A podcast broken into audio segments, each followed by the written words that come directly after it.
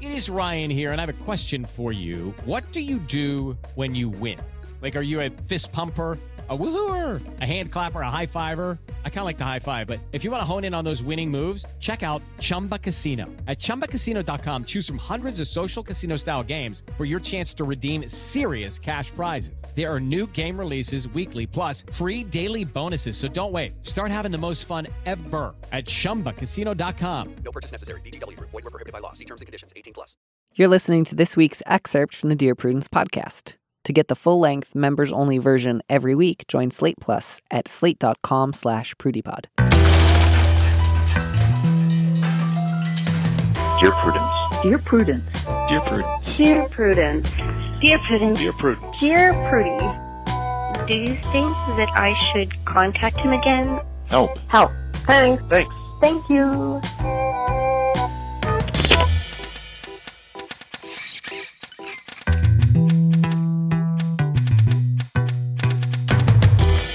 Hello and welcome back to the show once again. And as always, I am your host, Dear Prudence, also known as Daniel Mallory Ortberg. With me in the studio this week is Laneia Jones, the executive editor of Autostraddle.com, an independently run community for queer women and non binary people. She's also a senior staffer at Autostraddle's A Camp, a mother of two, and an Aquarius sun slash Aries moon who has absolutely encountered more than one ghost in her lifetime. Uh, Laneia, welcome to the show. Thank you. It's good to be here. That was the first time I've read your bio, and it was extremely charming. Good. That's what I was going for. Would you? I, I'm, I'm sure we don't have time to get into all the ghosts that you've encountered in your lifetime, but could you give us uh, either your most or least favorite ghost encounter? Um, well, my favorite ghost encounter was when my grandmother came to um, sort of give me a hug through song lyrics in my on my computer when I lived. I was in California, and I was she had just passed, and I was crying and very sad. Mm. And this is a long it's a long story, obviously, because it's a ghost story, you know. Mhm. But um, eventually, she just she played a song for me on my computer, and it was "Every Little Thing She Does Is Magic," which was you know that was cute. I wish So- all ghost encounters were that level of I know. specific and charming. well, thank you so much. I wish now that I had included a ghost story. It's been a while since we got a good ghost or haunted doll style question. So let me take this opportunity to put out a call to anyone who has any sort of supernatural problems. Uh, we welcome them. Yes. We would love to help you solve your ghost problems. But uh, we don't get to start with ghosts. We get to start with homophobia, good old fashioned homophobia. um, and if you wouldn't mind reading our first letter, uh, I'd sure appreciate it. The subject is future mother in law's homophobia. Dear Prudence, my fiance and I are extremely happy together. We share the same values, including a belief in the inherent equality of all people. His 30 year old sister came out about a year ago. Everyone was extremely supportive except her mother, Lisa, who is in total denial. Lisa swears she is not homophobic, but she insists that her daughter is not gay and merely confused. Lisa has threatened my fiance that and I that if we permit the sister to bring a date to our wedding, Lisa will not attend. Uh, Lisa also insists that she has no issues with our many queer friends attending the wedding. My fiance confronted her, told her this request was morally wrong, and asked that she change her mind. She refused and said that if the sister persists in being a lesbian, she will cut her out of her life. My fiance and I were devastated because Lisa was always a good mother prior to this awful behavior. My fiance can't imagine getting married without her present at our wedding. My fiance wants us to give in to her demand. I don't want to be the cause of my fiance's mother missing his wedding, so do I have to go along with it? It is weighing heavily on my heart that giving in to Lisa goes against my values, but I don't want to destroy my relationship with my mother in law or hurt my fiance.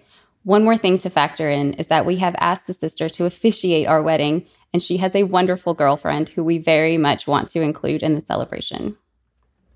So let's start with the good news, right? The good news is that we can give this letter writer a very clear plan of action. Sometimes I Mhm. get complicated letters and I think, oh, you have to have a lot of conversations and figure out what it is that you want and what you're willing to accept. Uh, but I can't exactly guide you through this. Whereas here, uh, I, I feel like this last sentence is sort of implicitly asking Is there a way to ask her to officiate without bringing her girlfriend in order to split the difference? Um, and just in case, letter writer, that's on your mind, don't do that. Mm-mm. Um, don't do that at all. I think the other thing that's clear here is that um, Lisa is not the best judge of her own homophobia. No, she she really super is not. She's very very bad at that. Yeah, she's super homophobic. Um, hmm hmm and no one should even in conversation give her an inch when she tries to say i'm not homophobic but like you all just need to respond with you're very homophobic and we need to start by acknowledging that The line that has killed me is she refused and said that if the sister persists in being a lesbian, like it's not just persists in being a lesbian. Like she's a lesbian. The sister is a lesbian. This Yeah. mom needs to it's just it's um it's everything bad. it's like I, in my mind i'm picturing like a, a toddler holding up a piece of cake they're not supposed to eat and the mom being like you put that cake down but with lesbianism and it's like you put that lesbianism down right now Uh, yeah, that sounds exactly right. Also, the thing is, um, if this letter writer like stands up to this, it won't be the letter writer who is ruining the relationship between themselves and the mother-in-law, or it's the mother-in-law. It's this is Lisa. This Yeah. is one hundred percent on Lisa. yeah, you can, uh, you know, don't accept her framing if she tries to frame it in such a way of like, if you don't give me this, you're blowing up our relationship. She is Mhm. blowing up your relationship. Exactly. And so I think sometimes I do hear from people who are like, we did the right thing, but it didn't work in as much as the like problematic actor didn't agree with us. So now what do we do? Um, but, you know, you, you've already done the right thing. You just got to keep holding that line. So your fiance confronted her. That's great. Said, what you're asking of me is morally wrong. Fantastic. I hope you change your mind. All of that's really good. Um, just stick with that. Just um, don't back down if she throws a tantrum. Um, if she claims you're ruining her relationship, calmly disagree. Like, just don't. Um, don't back off of this. Don't do this kind of like, well, we tried and it didn't work, so I guess we have to give in. Just go with, Mm. uh, she's officiating the wedding. Her girlfriend is invited. She is a lesbian. If you cannot promise to behave yourself, we don't want you to come. Um, hmm and that will feel painful, of course, because your main goal is I want my mother in law to stop being, or my mother in, in your fiance's case, to stop being homophobic. But absent that, um, you just get to go ahead with this is totally not a problem, and you get to stop pretending it's a problem whenever you feel like it. Right. Yeah. Exactly. Yeah, and of course it's sad and distressing because this is like um, a new level of homophobia from your fiance's mom, and so there's obviously a part of him that's like, maybe this is all just a misunderstanding. This is so out of character from her. She's never treated me this way, so I'm sure she's about to pull up. But um, don't bank on that. Uh, I, I think Mhm. she's clearly committed enough to her homophobia that she's going to need to experience some real world consequences before she's willing to set it aside. Yeah, this is not even like I won't come to your wedding. This is if she keeps being a lesbian, she's going to cut her out of her life. Like that's that's dedication to your homophobia right there. Yeah. So, you know, this will absolutely involve a lot of big conversations with your fiance and giving him a lot of space to mourn the idea of getting married without his mom there. But I, I think just to like really hold fast to if your mom was there and she was only there because we were willing to hurt your sister um, and and communicate that we were ashamed of her relationship with her partner. Um, would that feel good? Would having your mom there in that context make you feel proud of yourself, make you feel excited about the kind of relationship we're starting to like embark upon together, make you feel like you're really behaving well in your own family dynamic? I don't think it would. I don't think your fiance really wants it like that. Mm-mm. No, I agree. Yeah. So I, I think you I think you know what's right here. Uh, I, I think it just feels painful to think of doing it, and you're worried about the effect it will have on your fiance, and I totally get that. So you Mhm. know, between the two of you, give him a lot of space to talk about how he's sad. Don't share a lot of that with the sister. I think like she probably also feels terrible about this, and so yeah, I think can you imagine? Yeah, it- it would feel awful for her to hear a lot of from you or your fiance. This is really hard on us. Um, mhm. just communicate to her you're officiating your girlfriend's coming we love you so much is there anything else that you need right now Yep. I think that's a great plan. yeah and um, i'm really sorry and and i hope that your uh, fiance is able to find other ways to kind of process his feelings about his mom because clearly by the way like if she's doing this like the goodness of her mothering um, is now kind of retroactively in question. And it may also be interesting for him to kind of look back and reflect are there ways prior to my sister coming out that my mom might have been very good to me, but very different with my sister? Because my guess is, you know, your mom was probably on some level aware of her daughter's gayness before she came out and was probably doing some maybe more uh, like um, covert homophobic stuff towards her. So, hmm uh, you know, it might not just be like one day she woke up having swallowed a homophobia pill. Um, it might be, I didn't see this before. And now that it's so obvious I can't deny it, I, I can see more of it in the past than I could previously.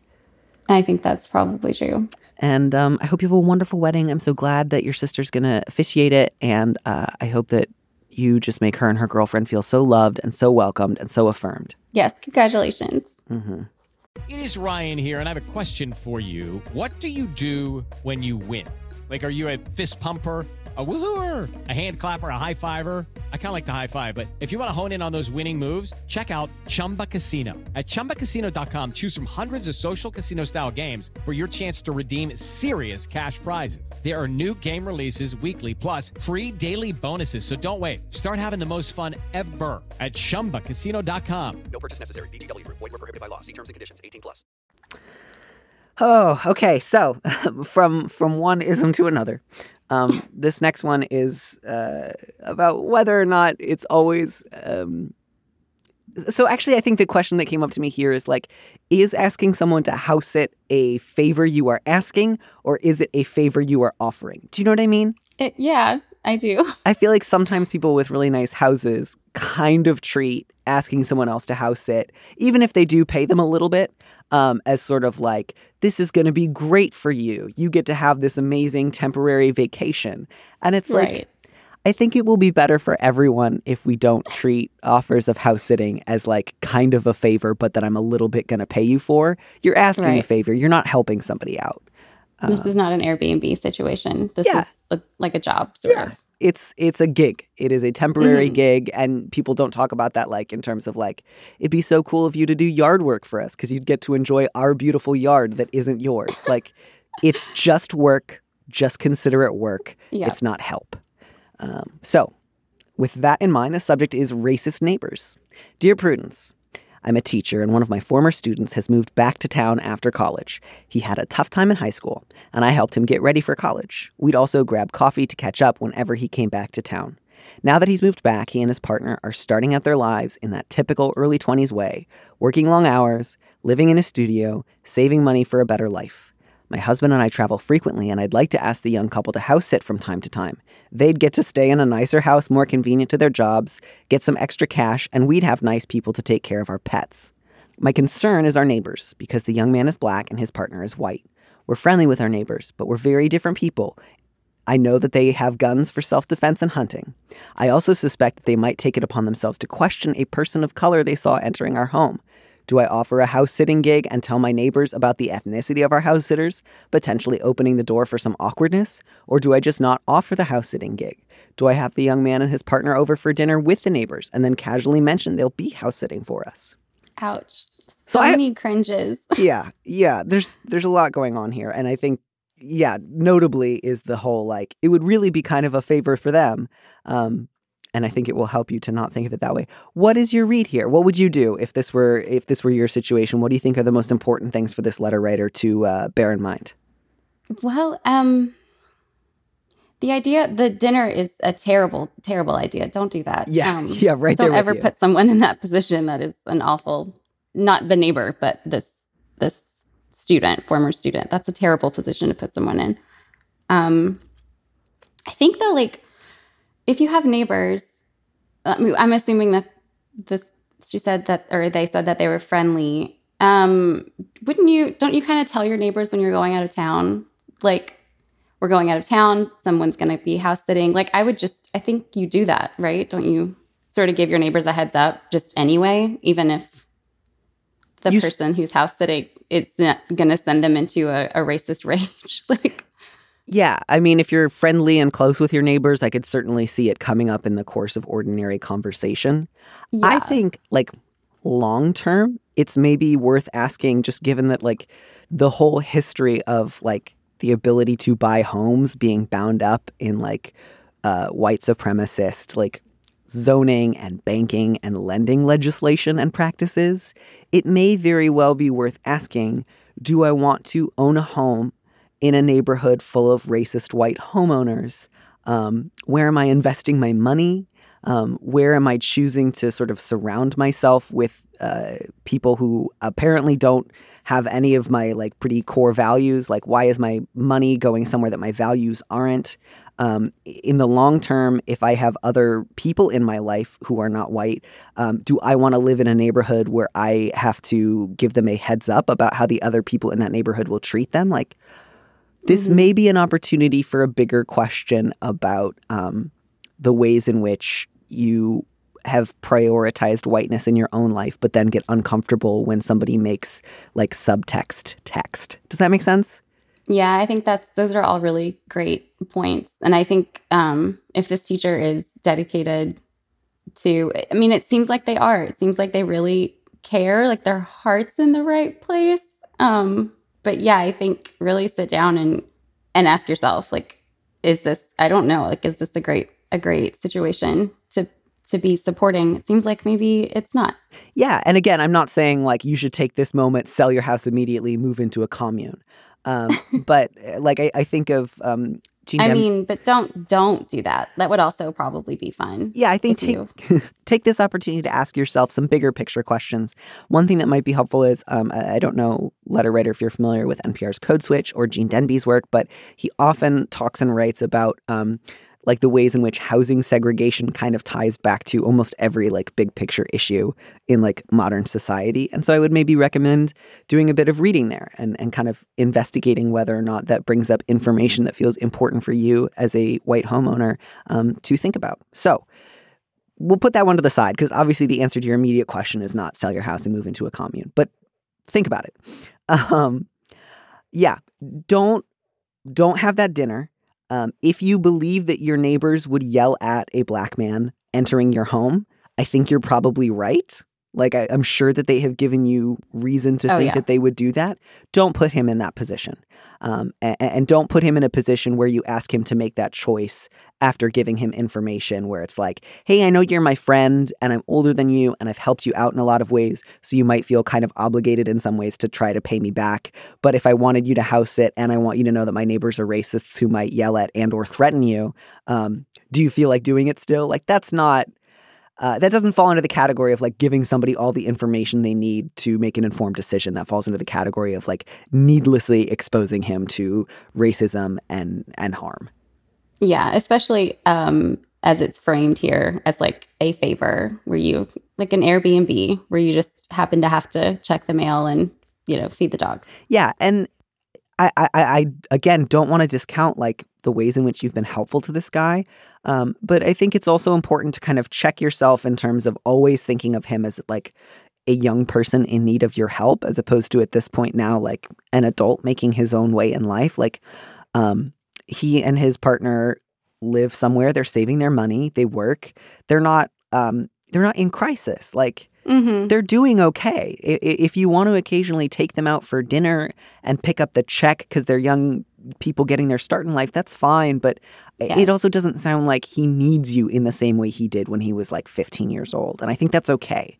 So maybe start thinking of ways in which you can engage with him a little bit more like a peer and a little bit less like a disadvantaged child. I agree. That's a great point. Yeah. So hire somebody else to house and pet sit. And by the way, those are like two separate jobs, right? Like pet sitting is a very different uh, job than house sitting because house sitting you can mostly just like spend the night, water the plants, check the mail. But pet sitting may be like, you know, taking the dog out for walks multiple times a day, feeding it, making sure it's getting plenty of exercise. Like that's a much more involved job. That's true. So hire somebody, pay them a fair rate, and uh, take this young man and his partner out for dinner sometime and reconsider where you want to live.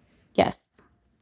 All right. We're moving back to kind of slightly lower key questions, which I think is great.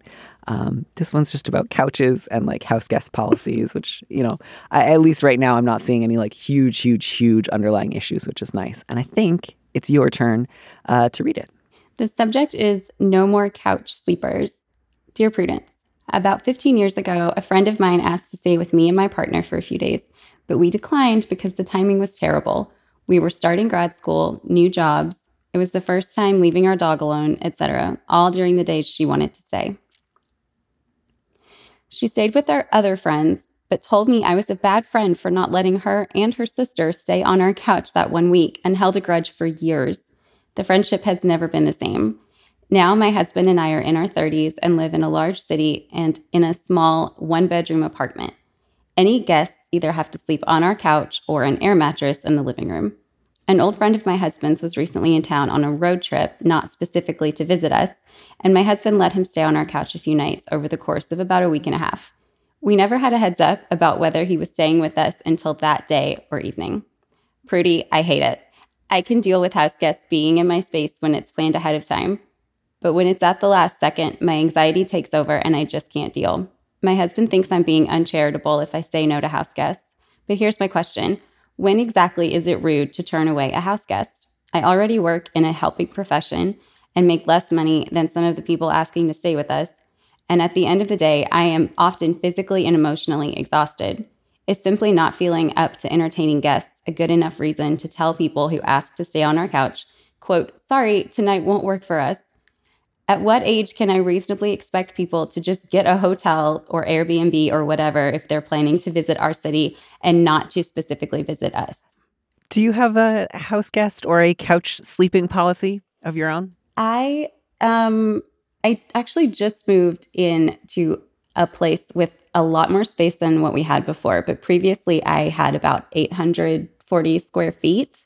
Whoa. Um so if we were going to have a house guest, they were going to be like um sort of attached at the hip, you know, mm-hmm. because it's a small place. Um so yeah, it was um not great, not ideal, um very stressful, honestly, and I think this person's question is uh when is it rude to turn away a house guest? I don't I don't think it's rude like in this situation at all. Like if you don't want someone sleeping on your couch, that's a very good reason to not have a house guest. They can definitely stay in a hotel. Unless, of course, it's like extenuating circumstances. And then I think this letter writer would probably extend a sofa. Yeah, I, think the good news here is lots of people have different house guest policies, and there's no like official ruling. Um, you get to decide what you like. Um, and uh, my guess is that's a little tricky for the letter writer because I think they're kind of hoping for uh, like a point of etiquette that they can just like point to and say, see, uh, it's rude to have this many house guests. So, uh, you know, we can't argue about it. You just have to like do it. Cause I think Mhm. the letter writer is like a little worried that their husband won't respect it if she says, I don't like it. Um, Mhm. But I just think it's okay for you and, and necessary for you to say to him, um, it's it's let's leave aside charitable and uncharitable. I want to talk about um, how we, you know, think about our home, the ways in which uh, having guests is a lot of hosting work, hosting work which like maybe your husband do a lot of, um, and, and again to just say like. I, I, don't enjoy having house guests a lot. I want to plan ahead for how often we have them over. And I, I want you to listen to me when I tell you um, it's exhausting and anxiety inducing for me. Yes, especially if the this person works in a helping profession Mhm. that is exhausting and you don't want to keep doing that when you get home. and it's not like mean. Uh, it doesn't mean you're a bad friend. It, it, it's it, it doesn't sound like any of these people have been in crisis, where it's the sort of thing of like you're the only Right. person I can stay with, and I'm trying to like escape a stalker or get out of an abusive situation, or like my landlord evicted me with barely any notice, and I have nowhere to stay. Like these are just friends who are visiting um, and kind of don't want to spring for a hotel room, even though it sounds like they make more money than you do. And again, you don't have to say that to your friends, like, "No, you monster, you make too much money, get out." But but you know, you're not like um, turning Joseph and Mary away at the inn. so the other thing is like. The other question I have is like, do you want to talk to your friend who 15 years ago like moved you down to a lower tier of friendship because you said now's not a good time. Um, maybe you do. And and I hope that you give yourself permission to cuz if you've stayed in contact but they've also like held this over your head for 15 years, that sounds really painful. And I think if you want to ask like can we actually talk about this and try to heal it or say I, I I'm it's just too painful to feel like you're holding this weekend 15 years ago over my head. If you can't let this go, I need to take space from this friendship. Either one of those I think would be okay. Yeah, it does seem to be bothering the letter writer to open up with that that old memory. Yeah, and, and understandable. I mean, the, you say the friendship's never been the same. I think it, it would be painful to think, man, I say no to one request and my friend never forgives me. That's painful. Um, so I would encourage you separately from the conversation I think you should have with your husband, maybe reach out to her. Because even if it's like, even if it goes badly and she says, like, no, I was right to never forgive you, you suck, and, and you just say, like, I can't keep doing this, I, it might feel better to make a clean break of it and let yourself mourn that loss rather than kind of continue to stagger along in a friendship where you feel constantly resented. Yeah, I agree. Yeah. So I, I, I think just go back to your husband and say, I just want to make it clear it's not that I don't care about our friends. Um, this is just me. When it's at the last minute, I feel overwhelmed and exhausted. And it would mean a lot to me. It would be a gift to me as your partner um, if you could help back me up in this and just say, maybe like, we'll have no more than one house guest a month and we want to know at least a few days in advance and also i need you to help out with like making sure we have clean towels and sheets ready because like Sure. Yeah. you know, sometimes uh, partners who have a really like laissez faire approach to guests also kind of do so because they know their partner's going to stress out about making sure that the house is ready.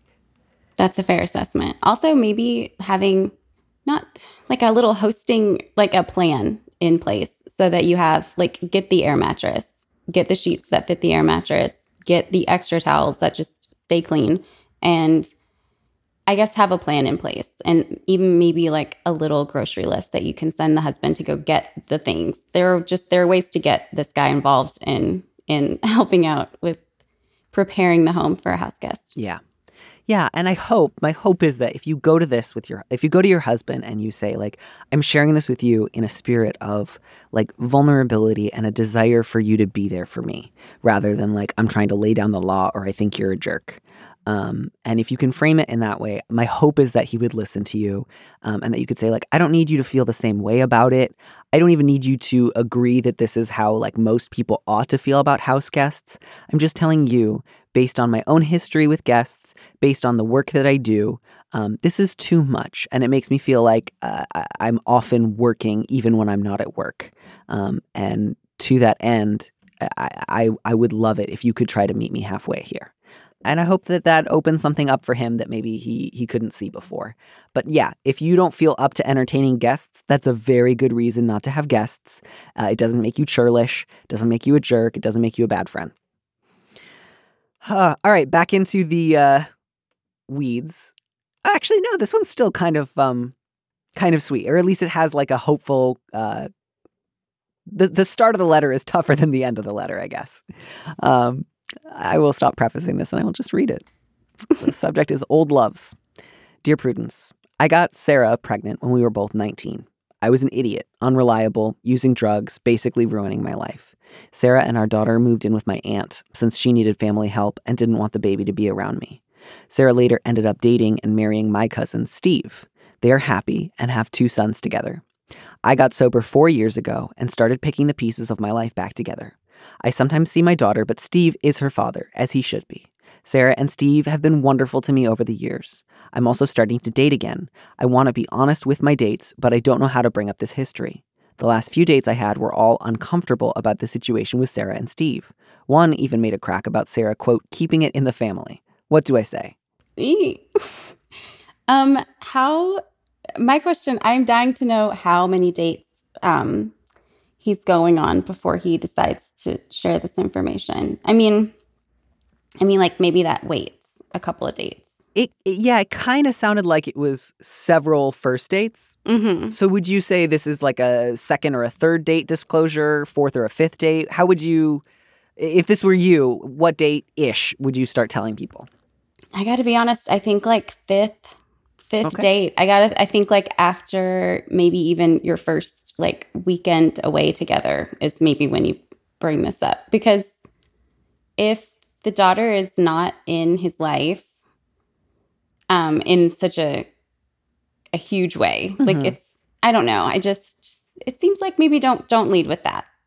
You know, that's a really good point because my first thought was like, yeah, definitely bring this up on first dates, maybe even before first dates so you can screen. But you're right that um, he, he- the letter writer is not a primary uh, custodian of his daughter and, and, and doesn't even sound like um, has a fatherly, like, it sounds like they're open uh, about the like biological relationship, but that he really considers himself and is considered as more of an uncle. Um, Mhm. and so if that's the case, yeah, I think there's there's actually a, a good argument to be made for um, you know, none of these dates are going to be like ever expected to potentially take on like a step parenting role. And so as Right. such it probably does fall more into like private information that you don't have to lead with. I agree. I when I was um I was on OKCupid very briefly, um like several several years ago, and I definitely had in my profile that I had two children. Mhm. Bec- for strictly like what you were saying, the screening process, um, because I didn't want to date anybody who wasn't going to eventually at least be okay with the fact that they were dating someone with kids. Not that we were going to end up married, but Mhm. and then I did end up married. But the point is, yes, like I didn't go into great detail about um, my ex husband or, you know, our um, visitation agreement or like how my mom felt when I came out to her. Like all of those things, they didn't really matter so much. So I think this this person could say for sure that he has a daughter um, that is. I think you could just say he, that he has a daughter that he sees somewhat frequently, but like that's not. I don't think that needs to be brought up um, from the jump. I don't think. Yeah. But yeah, Yeah, I think I think it's kind of up to the letter writer. Like if he says it's actually really important to me, I, I wouldn't want to get serious with somebody who would either judge me for it, um, or who would try to like put her oar in in terms of how we've established a family together. So if that was how the letter writer felt, I would probably encourage him to continue to disclose it upfront, maybe even before a first date. Um, but if he felt more like this is something that I don't like being really upfront about because it feels very personal. I'd rather wait to see if I'm ever gonna like. I'd rather wait to see if there's gonna be a second date first. I think that would be Yeah. fine too. Also, also, the thing is, this is rude. like for the dates to be uncomfortable about the situation is so tacky. Like, what does it have to do with them? It has nothing to do with them.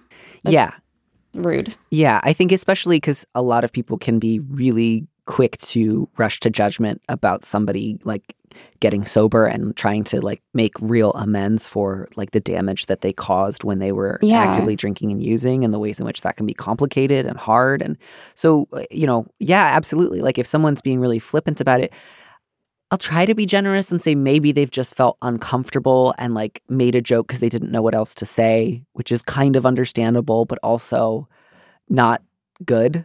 Um, Yeah. It's not a great sign that that person's going to be a good like long term um, prospect for you. So basically, I would say think about when you'll feel comfortable disclosing it and don't disclose beforehand. Um, wait until you feel ready, even if that's right away. Um, and if somebody makes a joke and you're hoping that it's just because they're uncomfortable, I think it would be okay to say, Hey, I get that it's kind of a unique situation, um, but I actually really love Sarah and Steve, and I don't feel comfortable making jokes about them. Yeah. And if they if they're like, "Oh, you're right, I'm really sorry. Can we start again?" That's good. And if they get Mhm. real defensive or kind of rude or like, "Well, it's a weird situation, so I have every right to make a joke about it." That I think is a great sign to just say, "I don't think we're going to be a great fit." And like pay for whatever you ordered and walk out. Yes. You I, know. lo- I love that. You're very good at scripts. So this is It helps. perfect. It helps because it's not happening to me in the moment, and I, I always have a harder time thinking of what to say in the moment myself. Um, but it is okay. Like if if somebody crosses a particular line on a first date, like you don't owe that person another hour and a half if they're like no. mocking the ways in which your family has rebuilt itself around a time in your life when you able, weren't able to be present for your daughter. Like, and you don't have to yell or say like you're a monster. You can just say, "I don't think this is a good fit. Have a really good night. I'm gonna go."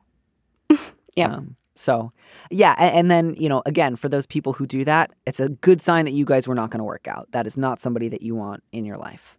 That's Um, true. But uh, the last thing I'll say, I think, is like if you're just looking for a way to kind of broach the subject and let them know, like, hey, this is a pretty big part of my life between like the sobriety aspect of it and the having a, a complicated but loving relationship um, with your uh, kids' parents. Um, I think you could maybe say something along the lines of like, one thing you should know about me um, is that four years ago uh, I got sober um, and I have an ongoing relationship um, with some family members who are raising a child um, of mine. And I'm happy to talk a little bit more about that when we get to know each other a little bit better. Um, we all love one another, and I- I'm really like grateful and proud to have their help and support.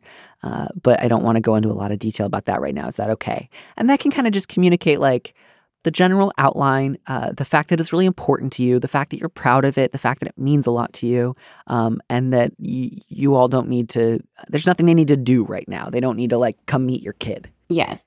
That's, I- think you're right. I think my initial take that you shouldn't bring it up so soon is maybe that was a little short sighted because I think doing it this way, this way that you've recommended is probably, that's a good approach because you're getting it out there, you're being honest, and you're also not inviting any sort of critique or opinion or ac- action at all. Yeah, and I mean, you can certainly save that for a second or third date, right? Like, I don't think that has to Mhm. come on the first date. Because if you have a first date with someone and you're just like, she seemed fine, but there was absolutely no spark, there's no reason to share intimate details with her if you don't want to. Um, Right. Yes. But I do think, you know, somewhere in between the first and the fifth date is going to be the sweet spot. I agree. Yeah. Well, good. I'm I'm glad that you know everything else seems to be working out, and I hope that um, as he goes on more dates, they get better and better. Yeah. Also, congratulations on your sobriety and your life right now. That's Yeah.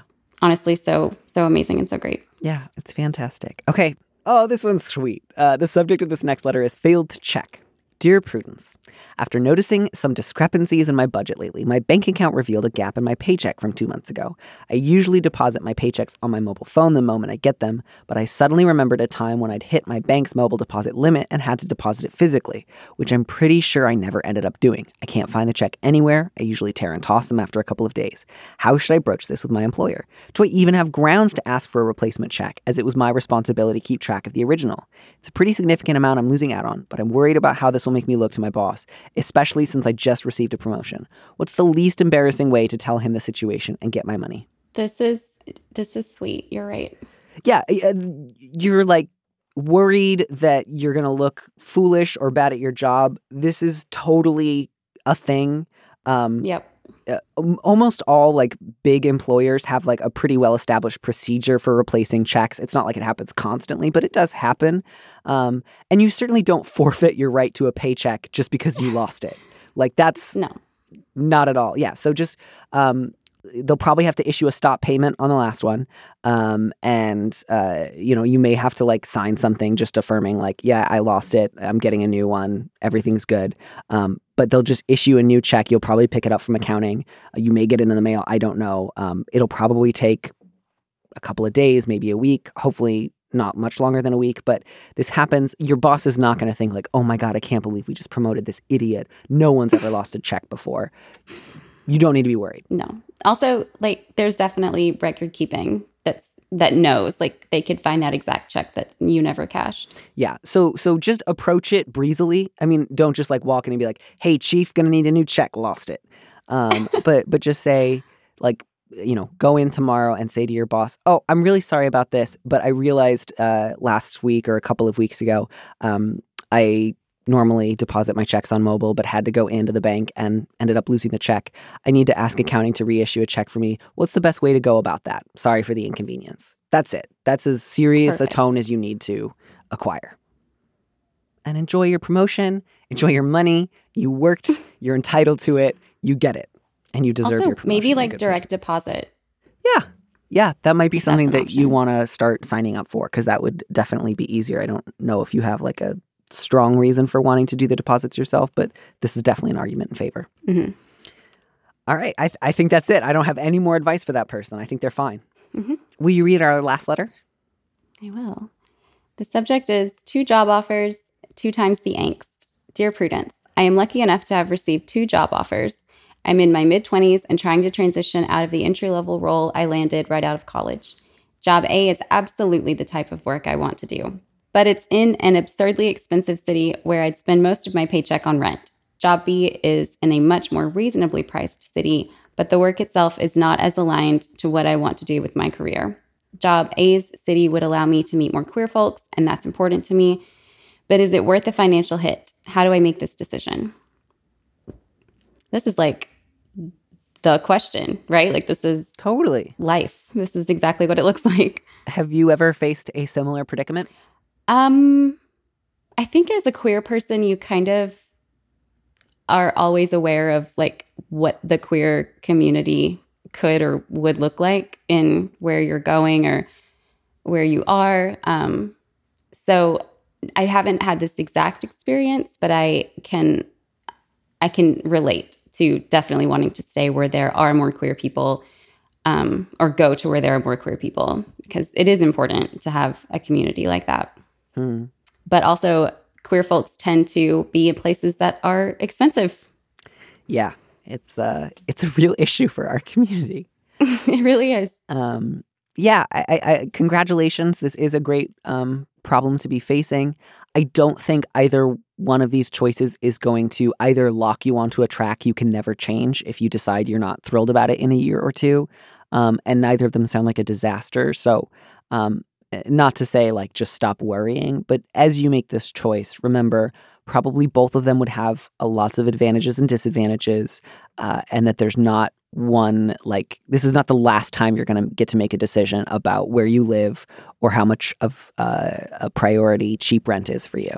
Yeah, that's that's really true because you will this this could happen several more times in your life. Yeah. So, you know, I would, if you know the absurdly expensive city, do you know anyone who lives there already? Because it might help to kind of ask, like, hey, how much of your paycheck goes towards rent? Um, how do you find living in the city works out for you? How you doing? Or and also like Mhm. maybe do you know anyone who has an extra like room in their house that can go for slightly less than like standard? Um, that would be a good way to maybe do a little investigating. Um, I would say if job B is in a more reasonably priced city, that would kind of weigh in its favor because as long as it's like a mid-sized city, there's gonna be queer people. There's gonna be a queer community. Like the Mhm. difference between like, um, you know, like your New Yorks and your San Franciscos, which are like wildly overpriced, but also have like a pretty prominent queer community. But like, there's also smaller cities like Salt Lake City and Denver that also have substantial like queer communities and resources. And so, um, I would say maybe check out Job B, like, um, or check out that city, do a little digging, find out like how many gay bars do they have? Uh, Like, are there LGBT centers uh, that like have events or support groups, or you know, what kind of queer community are you looking for? Um, and and see what s- Job B, City B has to offer um, before ruling it out. But if it's um, yeah, you know, uh, if it were me, i- unless I really, really hated the work that was um, on offer in Job B, I'd probably at least give that a strong consideration. Um, and I, by I the way, too. I say that as someone who has lived in the Bay Area for the last like 10 years. So I often spend most of my paycheck on, on rent. Um, and that's just how it is. But um, I don't know. I feel like um, saving money is really, really great. Um, It is, yeah. But on the other hand, hang on, I'm talking myself out of this. You know, if it's the kind of work that you want to do and it's around you think more of the community you want to be a part of, those are two strong arguments in favor. So I don't know. I would say do some investigating on how people survive in City A.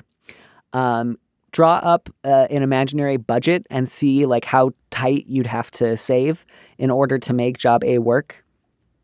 And then also do a little research on City B and try to figure out is it actually much less of a queer community or are they more comparable than I might have thought?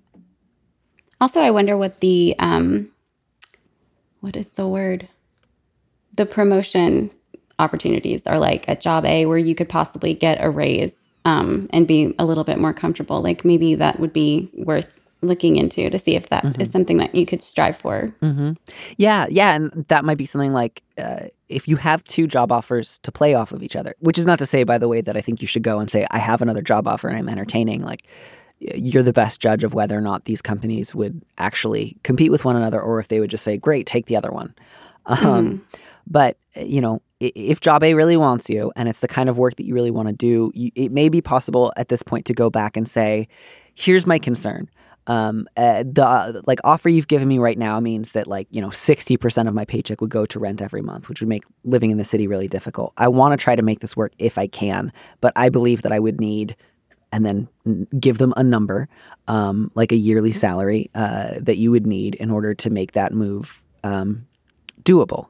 Um, and it may be that they can come back and say, we'd be happy to help with some moving expenses or like a one time like signing bonus so that you can more easily put down a security deposit. Um, they may say, sorry, we can't change it. They're not going to take the job offer away if you ask for more money. They're not going to say, like, my God, you entitled monster. You're trying to negotiate. Get out of here. And do that with job B too, by the way. Like, don't, um, I think now is a really good time to negotiate. Again, um, you know, try to keep in mind what the offer is. Don't ask for like double it. I think that would probably be unlikely. But um, when you are on the verge of taking a job, is often the strongest negotiating position you're going to have for a little while. So like now is the time to ask for help with moving expenses or a signing bonus or you know just more money. Ask if there's more in the budget.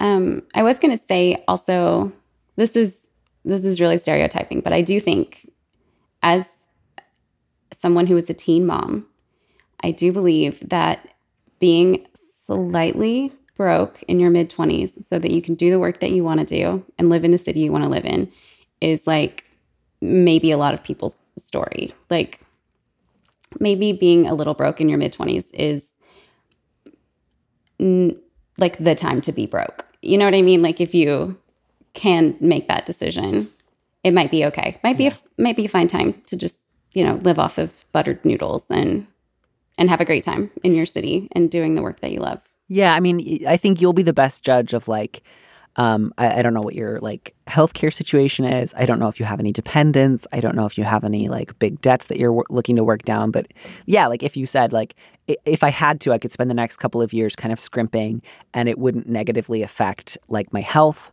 Um, or my future, maybe that's worth a shot. And if you're like, oh, actually, I send money back to my parents every month, um, Right, And yeah. the extra money would actually really, really help me, then that would be a stronger reason to prioritize job and city B. So it'll vary a lot depending on your situation. But again, both pretty good choices. You have two opportunities to ask for more here. I think you should do it. I did not negotiate for like, you know, the first seven years of my like working life because I just didn't know how. And I just figured if they had more money, they would offer me it. And I had to mm-hmm. get a lot of encouragement from other people who had a little more job experience to say like, no, you can you can ask for more. It's horrifying to ask for more money, especially the first time, first like three times. Probably you're I like, was terrified. yeah, Yeah. it's like crawl out of your own skin, uncomfortable to to do that. Yeah, and and and it really is normal and expected. In some industries, it's less expected than others, but there's just, you know, unless you're working for like the federal government, where they like lay out like here exactly when we offer like raises and steps, and exactly under what conditions, and there's no room to budge. Um, companies generally understand if you ask, as long as you, you know, do so r- with a relatively like reasonable tone. Um, and I wish I had known more about that. I wish I'd gotten more like advice or feedback about how to start doing that because I just felt like kind of like back to that house sitting thing. Like the first time someone offered me a full time job, the starting salary was like thirty thousand dollars, and I was just like, "Are you even allowed to give me that much money? Like, my God, you saints, you angels! I can't believe it." Mhm. And it was, in fact, you know, spoiler alert, not a lot of money in the Bay Area. Not a in lot of money. 2009, but or 2010, but it was what it was. Well, Laneia, we did it. We did it. We helped everyone, I think. I think we solved the world's problems, all of them. Thank you so much for uh, being so, so helpful. Um, and I'm so glad, by the way, that you are now able to live in a house larger than 840 square feet. Thank you. Thank you so much. It was great to be here. Thanks for listening to Dear Prudence. Our producer is Phil Surkis. Our theme music was composed by Robin Hilton. Don't miss an episode of the show. Head to slate.com slash Dear Prudence to subscribe. And remember, you can always hear more Prudence by joining Slate Plus. Go to slate.com slash prudiepod to sign up. If you want me to answer your question, call me and leave a message at 401 371 DEAR, that's 3327, and you might hear your answer on an episode of the show. You don't have to use your real name or location, and at your request, we can even alter the sound of your voice. Keep it short 30 seconds, a minute tops. Thanks for listening.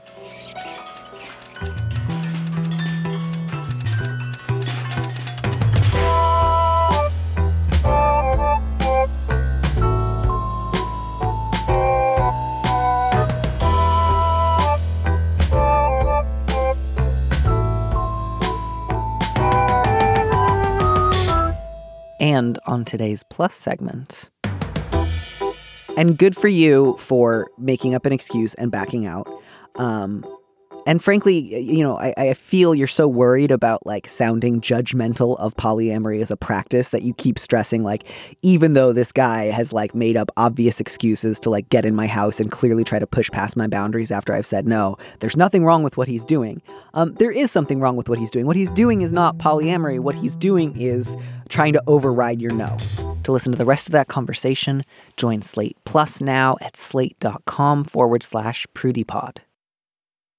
Hello, it is Ryan, and I was on a flight the other day playing one of my favorite social spin slot games on chumbacasino.com. I looked over the person sitting next to me, and you know what they were doing? They were also playing Chumba Casino. Coincidence? I think not. Everybody's loving having fun with it. Chumba Casino is home to hundreds of casino style games that you can play for free anytime, anywhere even at 30,000 feet. So sign up now at ChumbaCasino.com to claim your free welcome bonus. That's ChumbaCasino.com and live the Chumba life. No purchase necessary. Group. Void were prohibited by law. See terms and conditions. 18 plus.